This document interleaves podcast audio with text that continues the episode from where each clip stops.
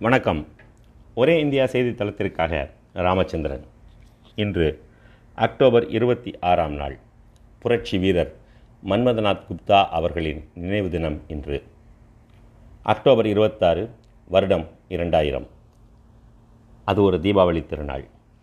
பதின்ம வயதிலேயே சுதந்திர போராட்டத்தில் ஈடுபட்டு அந்நிய ஆட்சியை எதிர்த்து ஆயுதம் தாங்கி போராடி அதனால் தனது நாற்பது வயதிற்குள் இருபது ஆண்டுகளுக்கு மேலாக சிறையில் இருந்த பெரும் போராளி தீப வரிசை நாட்டை அலங்கரித்து வழியனுப்ப தொண்ணூற்றி ஒன்றாம் வயதில் தனது வாழ்க்கையை முடித்து கொண்ட நாள் இன்றுதான்.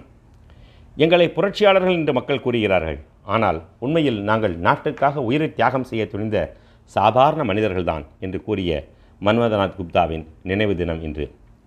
வங்காளத்தை தங்கள் பூர்வீகமாக கொண்டு வாரணாசியில் வசித்து வந்த வீரேஸ்வர் குப்தாவின் மகனாக ஆயிரத்தி தொள்ளாயிரத்தி எட்டாம் ஆண்டு பிப்ரவரி ஏழாம் நாள் பிறந்தவர் மன்மதநாத் குப்தா. பள்ளியில் படிக்கும் காலத்திலேயே விடுதலை போராட்டத்தில் கலந்து கொண்டவர் மன்மதநாத் ஆயிரத்தி தொள்ளாயிரத்தி இருபத்தி ஒன்றாம் ஆண்டு அன்றைய வேல்ஸ் இளவரசரான எட்டாம் எட்வர்ட் வருகையை ஒட்டி வாரணாசியில் மன்னர் வரவேற்பு நிகழ்ச்சிக்கு ஏற்பாடு செய்திருந்தார்கள். அதில் மக்களை கலந்து கொள்ள வேண்டாம் என்று கூறி அந்த நிகழ்ச்சியை புறக்கணிக்குமாறு அழைப்பு விடுக்கும் துண்டு பிரசுரங்களை பதிமூன்று வயதான மன்மதநாத் விநியோகிக்கும் விநியோகித்து கொண்டிருந்தார். அரசுக்கு எதிரான நடவடிக்கை என்று அன்றைய காவல்துறை அவரை கைது செய்தது. மூன்று மாதம் சிறைவாசம் என்று நீதிமன்றம் தீர்ப்பளித்தது.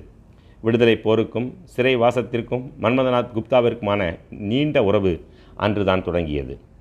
விடுதலையாகி வந்த மன்மதநாத் காங்கிரஸ் இயக்கத்தில் இணைந்து கொண்டார். ஒத்துழையாமை இயக்கத்திற்கு காந்தி அழைப்பு விடுத்தார். ஆனால் சௌரி சௌராவில் ஏற்பட்ட கலவரத்தை அடுத்து போராட்டத்தை காந்தி திரும்பப் பெற்றார்.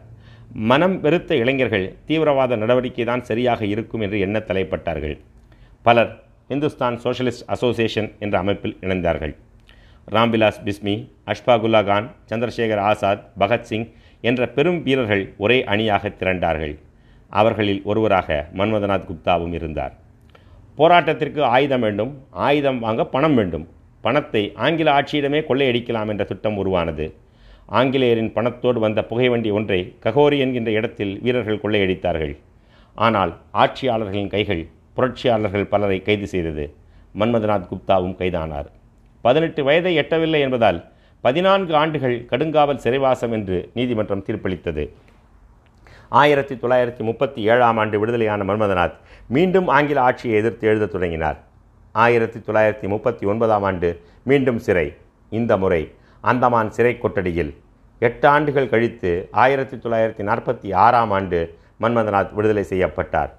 முப்பத்தி எட்டு வயதுக்குள் சரி பாதி வாழ்வை சிறையில் கழித்த வீரர் அவர். சுதந்திரமடைந்த நாட்டில் மன்மதநாத் எழுத்தாளராக உருமாறினார். ஏறத்தாழ நூற்றி இருபது புத்தகங்களுக்கு மேலாக அவர் ஆங்கிலம் ஹிந்தி மற்றும் வங்காள மொழியில் எழுதியுள்ளார்.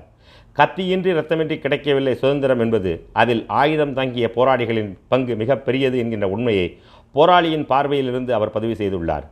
அவர்களின் அபாயகரமான வாழ்க்கையை வாழ்ந்தார்கள்.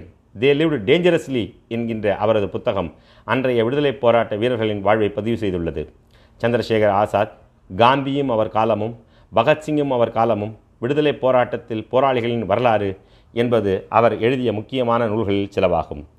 செய்தி ஒளிபரப்புத் துறையில் பணியாற்றிய மன்மதநாத் குப்தா திட்டக்குழுவின் சார்பாக பல்வேறு புத்தகங்களை கையேடுகளை எழுதி வெளியிட்டுள்ளார்.